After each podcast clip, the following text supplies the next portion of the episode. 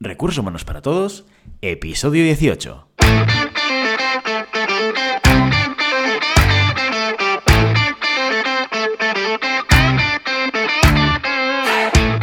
Bienvenida y bienvenido a Recursos Humanos para Todos, tu podcast semanal sobre recursos humanos. Podcast que podrás encontrar en iVoox, Spotify y iTunes, y en nuestra página web www.sdhumancapital.com, donde también encontrarás más contenido en nuestro blog e información sobre nuestros servicios.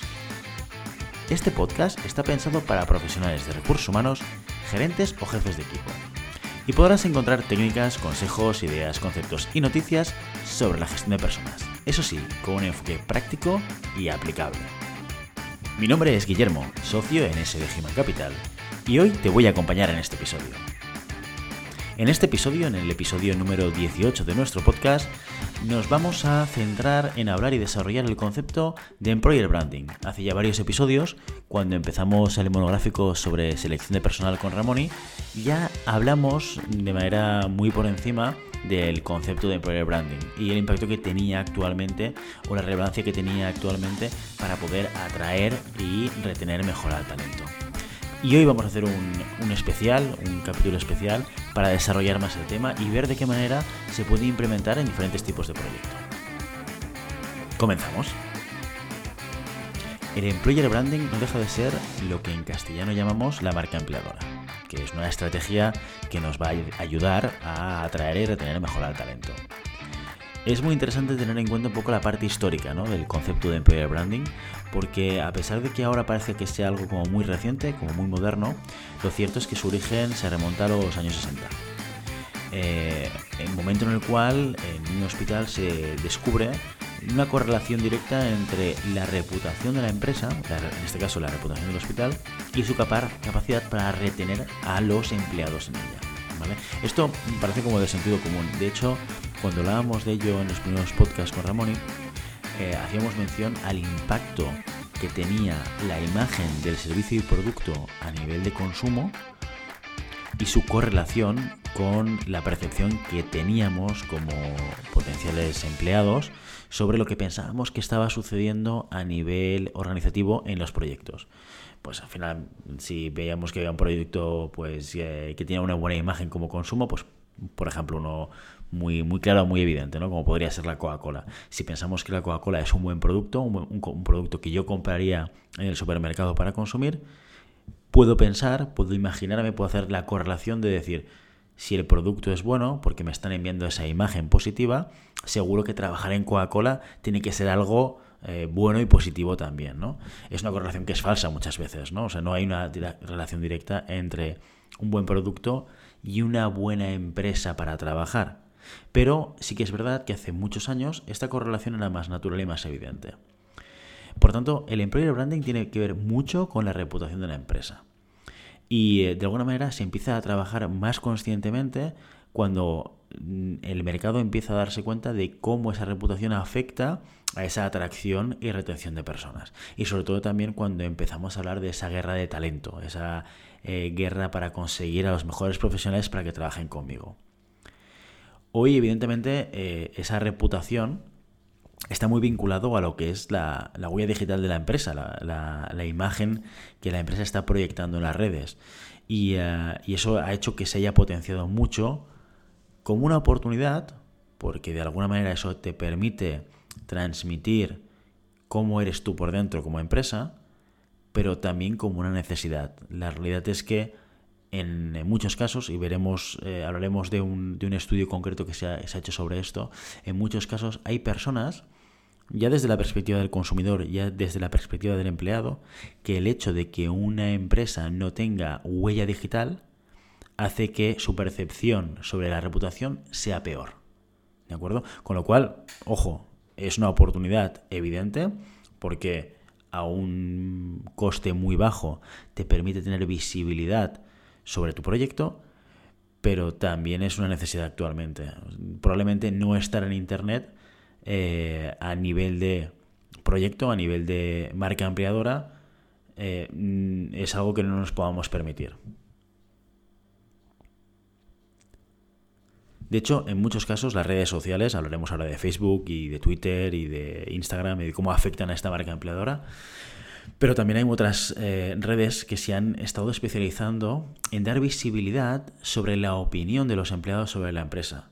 Claro, esto ha sido un arma de doble filo. Por un lado, empleados que a lo mejor no estaban a gusto, han tenido la capacidad de tener voz o de tener una altavoz para poder explicar su descontento, pero la inversa igual. Bueno, al final tampoco es algo tan diferente como lo que está pasando con un TripAdvisor o con otras redes en las cuales la gente, un Amazon Review, por ejemplo, o un Google Maps en el cual yo puedo dejar reseñas, ¿no? O sea, la gente tiene la posibilidad de opinar sobre un producto, sobre un servicio o sobre lo que es trabajar en una empresa y darle esa oportunidad a un tercero para que lo pueda ver, para que lo pueda leer y para que pueda hacerse su propia imagen sobre lo que sería trabajar en esta empresa.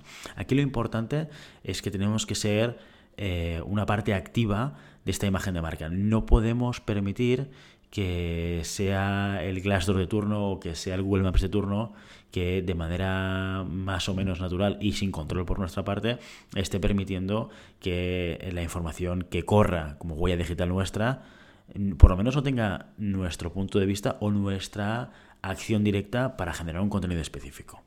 ¿De acuerdo? Hay una pregunta que hay que responder que de alguna manera se percibe con lo que estoy explicando, ¿no? Que tiene que ver con ¿quién debe tener un plan de employer branding?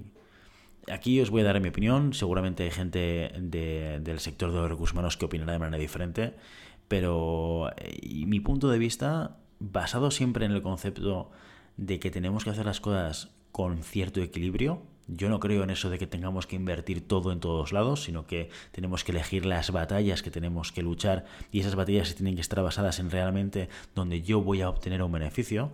Cuando yo me pregunto ¿quién debe tener un plan del employer branding? A mí se me ocurren unos casos como muy concretos, ¿de acuerdo? Siempre tendemos a hablar en estos conceptos, employer branding o de otras medidas más, digamos, marketingianas, más jugosas, como los beneficios extrasalariales, etcétera, o la flexibilidad. Tendemos a hablar de casos como los de Google, Netflix, Spotify, o casos incluso del territorio propio español, ¿no? Como puede ser Typeform o Affinity Petcare, que son compañías que han generado mucha iniciativa en relación a tanto el employer branding como otras iniciativas de recursos humanos y que han ganado a través de ello mucha visibilidad. Pero desde mi punto de vista, Google, Netflix, Spotify, Typeform o Affinity son compañías dentro de un contexto muy concreto, con un tamaño muy concreto y con una voluntad de visibilidad muy concreta. Y también con un presupuesto muy concreto, claro, porque aquí también depende mucho del dinero que tengamos para invertir o del que queramos destinar efectivamente para invertir en este tipo de proyectos, ¿vale? La gran pregunta aquí es, esto está muy bien y estas grandes empresas están fantástico y todos nos asombramos al ver los toboganes de Silicon Valley de Google, ¿no? Pero, ¿qué pasa con el resto del mercado? El 90-95% de las empresas, del tejido empresarial del mundo, son pequeñas y medianas empresas. ¿Estas empresas se pueden comparar con estos Google y Netflix? Quizás la pregunta no sea la correcta. No es si se pueden comparar o no. La pregunta correcta debería ser, ¿tiene sentido que hagan lo mismo que estas grandes empresas? Para mí la respuesta va a ser una respuesta de consultor fantástica que es depende. ¿Y de qué depende fundamentalmente? Pues mira, yo creo que la primera respuesta es no todos ni todas las empresas deben trabajar con la misma intensidad un proyecto y una estrategia de employer branding, ¿vale? Vamos a destinar la intensidad y los recursos en tiempo, personas y dinero en función de cuál sea la necesidad de la compañía. De entrada te diría que todas aquellas empresas con un alto volumen de contratación, ya sean compañías grandes, ya sean startups, ya sean empresas que por la idiosincrasia de su propio negocio requieren de rotación de personas, aquí donde la atracción seguramente es relevante, sí que yo pondría foco. Destinaría una parte relevante de los recursos del departamento de gestión de personas destinado a la parte de employer branding. Nos interesa trabajar de manera activa la captación de candidatos pasivos y activos a través de la visibilidad. Aquí tiene todo el sentido del mundo. Si yo estoy contratando 10, 15 personas mensuales o 5 mensuales, hombre, destino una parte de mi presupuesto para hacerme más visible y poder explicar las bondades de mi proyecto, para mí tiene sentido. En segundo lugar, tendríamos aquellas empresas donde están compitiendo en sectores para los cuales captar talento es complejo. Hablamos del típico caso que ya hemos puesto en este podcast en varias ocasiones, como pueden ser empresas en las cuales el core business, la parte central de su negocio, será el desarrollo de software. Bueno, aquí el sector está muy complicado, no solo en España, sino esto está sucediendo en toda Europa. Es una dinámica generalizada en toda Europa, en la cual hay mucho más empleo de lo que hay profesionales. Lo cual no quiere decir que no hayan profesionales, los hay. Lo que pasa es que hay mucha más oferta, ¿no? En este sentido, claro, competir por tener a los mejores es algo que tiene que estar dentro de tus estrategias de gestión de personas. Y una palanca importante es el employer branding. Aquí sí que te diría que si eres una startup o no tan startup con un componente tecnológico relevante, pues mira, hemos hablado de 5 ejemplos, ¿no? Antes, entre los cuales pues podemos encontrar Google, Netflix también, Spotify podría ser un proyecto con un componente tecnológico relevante, o Typeform. Son compañías que no se pueden permitir el lujo de no pensar en el employer branding. ¿Por qué? Porque cuando ellos van a buscar talento, van a buscar siempre talento pasivo. El desarrollador de software no busca trabajo, porque no le hace falta, porque recibe contactos de headhunters 3 o 4 por semana. Y tú estás compitiendo con eso, y tú tienes que tener la capacidad no solamente de ofrecerle un proyecto y un contrato acorde a las necesidades del mercado, sino además tienes que seducirlo con otros elementos adicionales. Y esto pasa mucho, o sea, el hecho de que el empleado potencial o el candidato potencial conozca la manera de trabajar, qué metodologías se utilizan, cómo son las oficinas, que no nos imaginamos cuál es el impacto que esto puede tener. Porque a veces pensamos, bueno, hoy en día, quien más, quien menos, ya empieza a tener oficinas en open space, oficinas sin despachos, sin ubicaciones concretas. Bueno, esto pasa en una parte del mercado, pero en otra no. Yo os podría decir, esta semana tuve la oportunidad de sentarme con el director de Recursos Humanos de Airbnb en Barcelona, unas oficinas espectaculares, una terraza fantástica en el pleno centro de Barcelona. Pero claro, esto es Airbnb. No le pregunté cuánto costaban las oficinas, evidentemente, ¿no? Pero no es tanto este concepto de tener una oficina super fashion, sino también el concepto de cambiar el propio espacio que podamos tener para hacerlo mucho más habitable y para que sea un polo de atracción. También os puedo decir que he estado en oficinas visitando en las cuales haces un viaje al pasado con paredes grises, con muebles de color beige o beige oscuro, que lo que te están transmitiendo ahí es no solamente que evidentemente llevan muchos años sin invertir en cambiar el layout de la oficina, sino que además probablemente a nivel de mentalidad, a nivel de procedimientos, a nivel de planteamiento del día a día del trabajo de la compañía, seguramente se acercarán a unos modelos más de hace 10, 15 o 20 años que no a modelos actuales, ¿no? Y esto también es una imagen que estamos proyectando a través de algo que parece muy absurdo como es el layout de la oficina. ¿De acuerdo? Con lo cual, esas empresas en las cuales el sector del talento, el mercado de talento es complicado, ahí sí que deberíamos tener una clara estrategia y presupuesto, personas y tiempo destinados a poder desarrollar toda la estrategia de employer branding. ¿Qué pasa con los demás? ¿Qué pasa con el resto? Yo, como os comentaba al principio, yo creo que a día de hoy no nos podemos permitir no tener unos mínimos necesarios de visibilidad, de esa huella digital, de que nos puedan encontrar, de que aquel candidato que cuando le llamemos para hacer una entrevista vaya a venir a conocernos, que por lo menos tenga algo de información a la cual se pueda acoger para conocernos un poquito más por dentro, más allá de lo que es nuestro servicio y nuestro producto.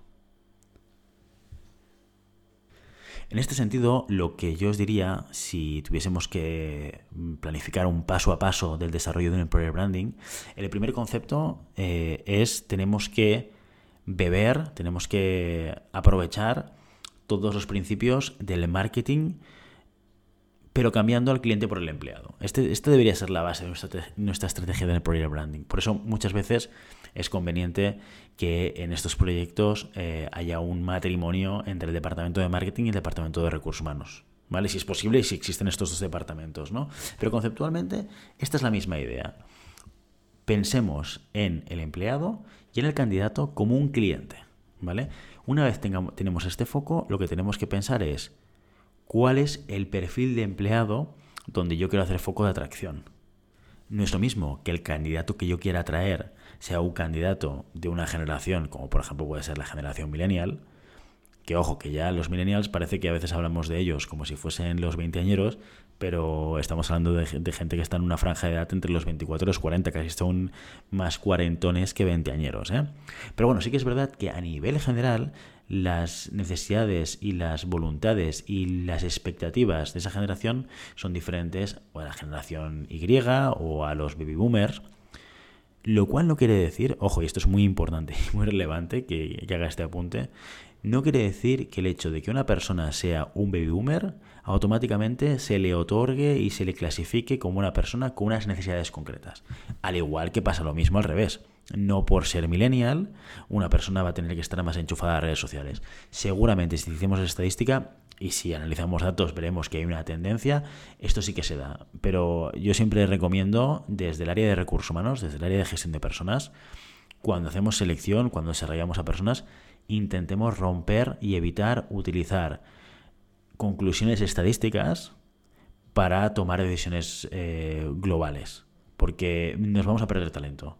Si partimos de la base de que una persona de cierta edad pues ya no es adaptable, nos estaremos equivocando, porque hay gente de cierta edad mucho más adaptable que gente joven, ¿vale? Entonces, desde la perspectiva de planteamiento de foco, está bien, porque al final, si tú planteas que tu perfil de candidato es gente adaptable, ojo que esto puede tener que ver con la edad, pero no tiene por qué, ¿sí? Si tú vas dirigido a ese tipo de personas, al final toda tu estrategia de employer branding tiene que ser para atraer a ese perfil, independientemente de la edad, ¿de acuerdo? Entonces, por tanto, aquí tenemos que tener ese perfil a quien va dirigido, toda nuestra estrategia de atracción de talento a través de la marca empleadora. Lo segundo que tenemos que tener muy claro, y a veces parece una tontería, pero es que hay muchas empresas que no se lo han planteado ni siquiera cuando se ponen a buscar talento a nivel de selección de personal, que es la propuesta de valor para el empleado. Dicho de otra manera, ¿qué vamos a ofrecer al empleado? Cuando hablamos de selección siempre decimos que hay dos partes, ¿no? Una parte es el cliente, la empresa, otra parte es el candidato. Ambos dos están haciendo el mismo proceso, que es un proceso de selección. Uno en el cual yo busco un talento para mi equipo y el otro que está buscando un proyecto en el que trabajar. Aquí el hecho de poder definir qué es lo que yo le puedo ofrecer a un potencial candidato es clave, y esa propuesta de valor. Y cada empresa va a tener pros y contras en esa propuesta de valor. Y no necesariamente el hecho de ser una pequeña empresa o ser una gran empresa, ni una cosa ni la otra, hace que tu propuesta de valor vaya a ser mejor que la otra. Seguramente, y aquí otra vez generalizamos, ¿no? Seguramente si eres una empresa grande podrás más o menos ofrecer una cierta trayectoria profesional o un cierto crecimiento, podrás hablar del nivel de experiencia de la gente que trabaja contigo, podrás hablar de un producto o un servicio más o menos consolidado o más o menos visible, podrás hablar de una retribución más atractiva a veces que la del propio mercado. Bueno, estas son las cartas que puedes jugar generalmente en una empresa grande. ¿Qué puedes hacer en una empresa pequeña? Lo que no puedes hacer es vender humo y vender cosas que no son ciertas. Si tienes un candidato que está buscando desarrollo rápido, en 3 años quiero ser jefe de departamento y en 6 quiero ser directivo, y tú eres una pyme, una empresa de 40 trabajadores, lo que tienes que darte cuenta es que a esa persona no la tienes que atraer. Esa persona está buscando una cosa que tú no le puedes ofrecer. Y está bien, porque incluso si fueses capaz de convencerle para que se sumase a tu equipo, sería pan para hoy, hambre para mañana. Sería una persona que se incorporaría en tu equipo y que al cabo de 3 o 4 meses, viendo que sus expectativas no se van a cumplir, se acabaría marchando. Y aquí sí que hay una máxima que yo considero que es relevante y que a veces en los departamentos de recursos humanos no nos gustan demasiado porque nos gusta cubrir rápido las posiciones, pero la selección tiene que ser un proceso que tiene que concluir con conseguir al mejor candidato.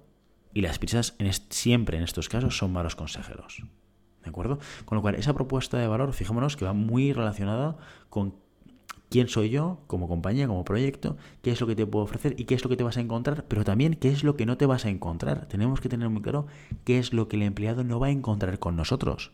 Si soy pequeño, no vas a tener una carrera profesional estratosférica. Si soy pequeño, seguramente estarás más cerca del centro de decisión. Si soy pequeño, podrás tener más polivalencia. Si soy pequeño, no te voy a poder especializar, porque necesito que además tengas esta polivalencia. Pero todo eso lo tenemos que tener muy claro, sin engañarnos a nosotros mismos y evidentemente sin engañar al empleado, ¿vale? Y fijémonos que todo esto va mucho más allá de la parte de compensación y beneficios. O sea, evidentemente aquí tenemos que hablar de salario, de beneficios, de flexibilidad horaria, de todo lo que queramos, ¿no?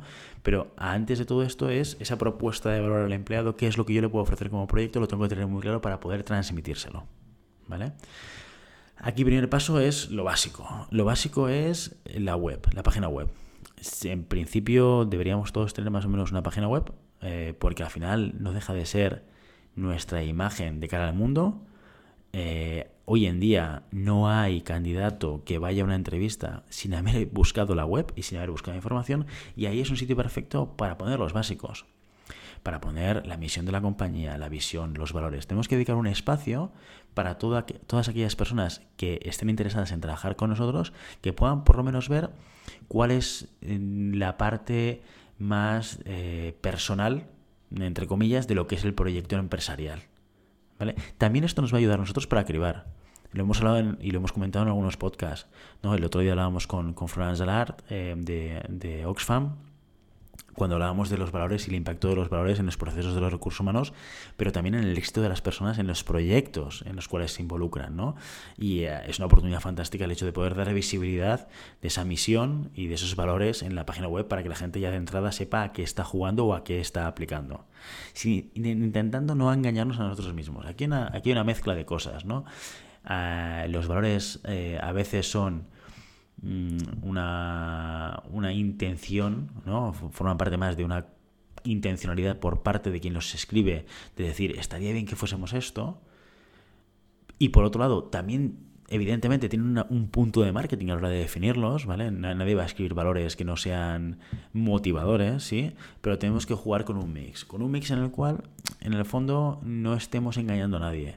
Que si ponemos que nuestro foco son las personas, que sea así. Porque lo que pasa es que al final, si luego en la realidad no damos respuesta a esos valores, la gente se va a dar cuenta. Y la gente, en cuanto entre en nuestro proyecto, al cabo de 3, 4, 5 o 6 meses, va a ver que aquello no es realidad. Y mucho peor, hemos generado una expectativa que no vamos a cumplir, con lo cual la persona se va a ir. Y eso tiene un coste brutal para la empresa. Hemos hecho un proceso de selección, interno o externo, da igual. Hemos dedicado tiempo, hemos invertido tiempo, hemos atraído a alguien y al cabo de 6 meses se marcha. Esto es un error, esto es un fracaso absoluto dentro de lo que es todo el proceso empresarial. No de selección, que también podría ser, pero sobre todo empresarial, ¿vale? Con lo básico hecho, y aquí os recomendaría también que en la web diésemos un espacio al equipo, ¿vale? Para dar visibilidad de quién está trabajando. Esto en compañías con ciertos tamaños lo podemos hacer, ¿vale? Porque también una de las cosas que va adquiriendo cada vez más potencia en el mercado es la marca a través de las personas. Vende mucho más la persona, la cara, el nombre, el apellido, lo que tiene detrás, que no la marca a la que intentamos darle y otorgarle una serie de cosas que al final no tiene. O sea, una empresa, Nestlé no tiene valores, porque Nestlé no existe. Nestlé es un logo, es un proyecto, es una compañía, lo que queráis, pero valores tienen las personas que trabajan en Nestlé, o en Danone, o en cualquier compañía que os podáis imaginar. Una misión, la misión la tienen las personas que trabajan en esa compañía, ¿no? Y el hecho de poder dar visibilidad de esas personas también va a potenciar nuestro employer branding. Yo he conocido casos de candidatos que se han cambiado de proyecto porque a la empresa a la que iban estaba trabajando como team lead una persona que conocían, o una persona que tenía cierta visibilidad o tenía era un generador de contenidos habitual y por tanto lo ha reconocido. Ojo, porque aquí estamos jugando con la marca personal que impacta la marca empleadora. Evidentemente todo esto va a pasar también, el Project Branding va a pasar por las redes sociales. Y cuando hablamos de redes sociales es muy curioso porque muchas veces cuando hablamos de ellas hay un concepto de fondo que nos viene muy rápidamente, y es que las redes sociales han cambiado y que ahora Facebook está muerto, Instagram es lo que se lleva más y lo que se consume más, etcétera, ¿no? Aquí os voy a dar unos cuantos datos que son muy interesantes para darnos cuenta de qué canales y con qué frecuencia se utilizan.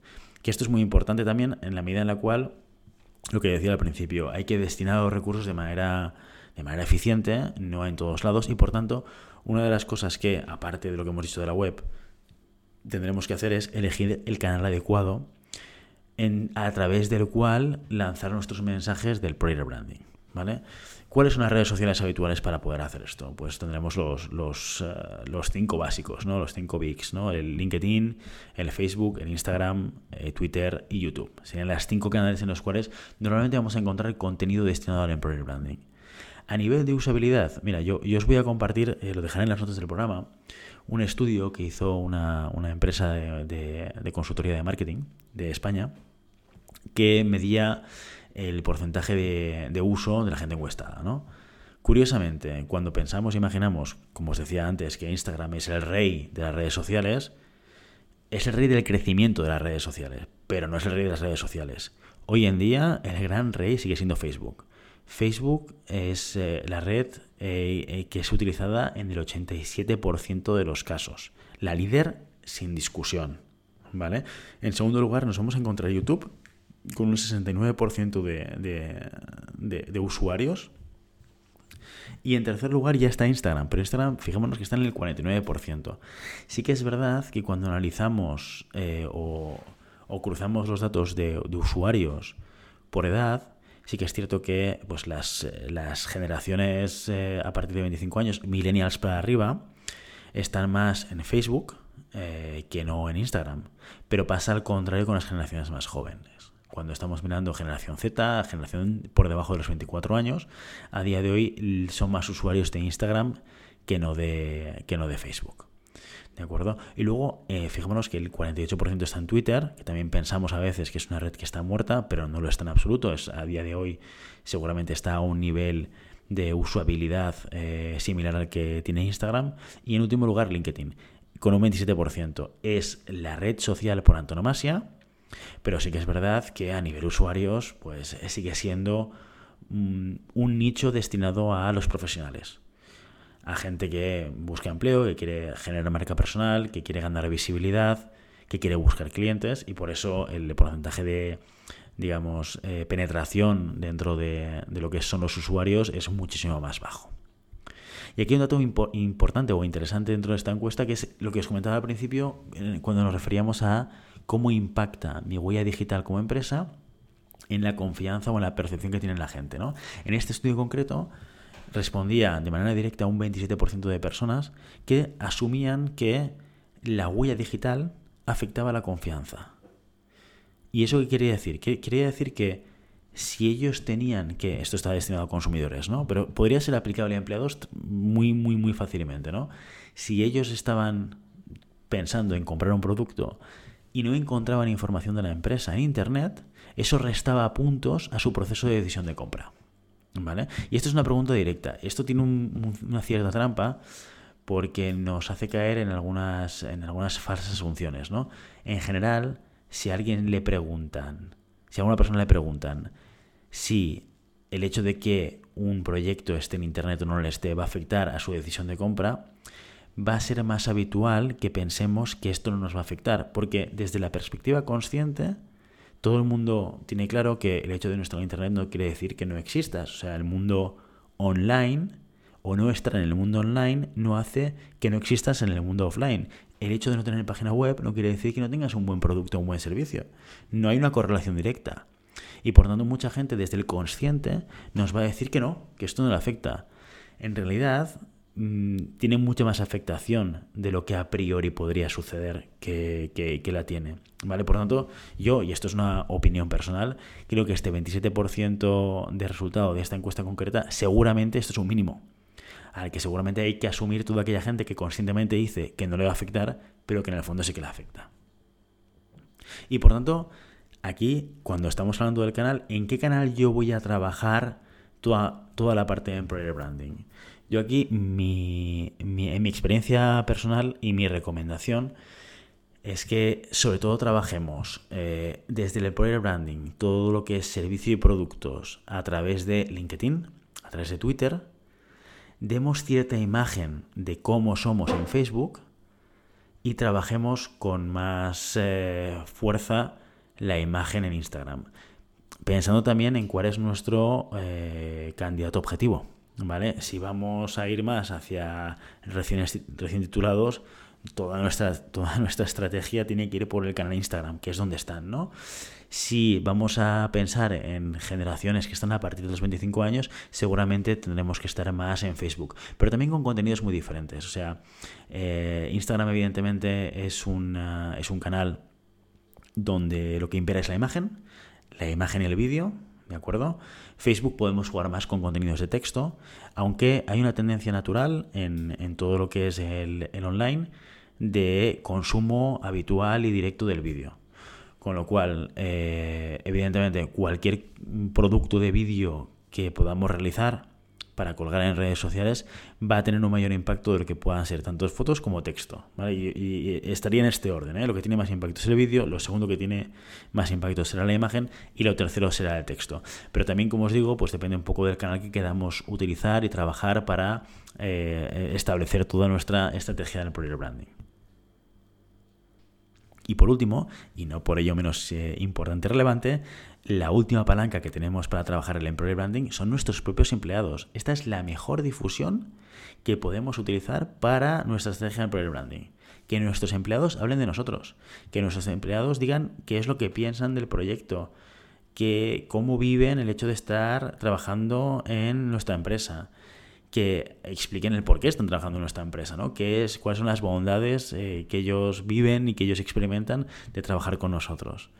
Aquí hay una acción que muchas compañías utilizan y que suele tener un rendimiento muy positivo, que son los programas de referral, programas de referidos, ¿vale?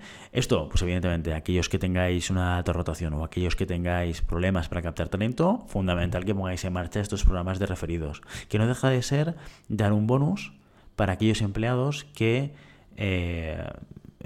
pongan en contacto a potenciales candidatos con la empresa, ¿no? Amigos, conocidos, familiares, que crean que tienen las características adecuadas para trabajar o para cubrir necesidades de empleados que tiene la compañía en esos momentos y se convierten en referidos, refieren a la compañía, y si esto acaba en un contrato, pues el empleado se lleva una bonificación económica en su nómina. Esto funciona muy bien. Además, pensemos que no solamente funciona muy bien para el caso de éxito, sino también para que el empleado tenga en mente la motivación de transmitir esa imagen de marca que queremos transmitir nosotros también. Por tanto, aquí hay un canal y un vehículo natural que debemos ser capaces de aprovechar. Muy bien, pues hasta aquí nuestro episodio de Recursos Humanos para Todos. Espero que os haya servido. En el Project Branding es toda una estrategia que traslada el marketing a la gestión de personas, muy interesante, en la cual recursos humanos tienen mucho que decir y es una palanca que nos puede ayudar mucho a atraer y retener, así que os invito a que empecéis a pensar en ese objetivo de candidato que tenéis, en esos canales, en esos contenidos que os pueden ayudar a generar esa visibilidad de vuestra marca empleadora y, sobre todo, fundamental, no dejarlo a merced de las redes sociales. La huella digital la tenéis que controlar de manera activa, con más o menos presencia, con más o menos fuerza o inversión en función del tipo de compañía que seáis, pero con la conciencia de que si no hacéis nada será la propia dinámica del mercado y de la gente que opine sobre vosotros las que va a marcar esa huella digital. No lo permitáis. Genial, pues como siempre, os invito a que os pongáis en contacto con nosotros, nos deis vuestra opinión y nos sugiráis temas o preguntas concretas. Lo podéis hacer siempre a través del correo electrónico rrhhparatodos@sdhumancapital.com o a través de la página de contacto en sdhumancapital.com/contacto. Si el contenido de este podcast te gusta, no te olvides suscribirte, darnos 5 estrellas en iTunes y me gusta en iVoox o Spotify. Igualmente recuerda que puedes encontrar más contenido, noticias y recursos en nuestra web corporativa sdhumancapital.com. Muchas gracias por todo, por tu tiempo, por tu atención, por tu interés en estos temas sobre la gestión de personas. Nos escuchamos en el próximo episodio. Hasta entonces, ¡feliz semana!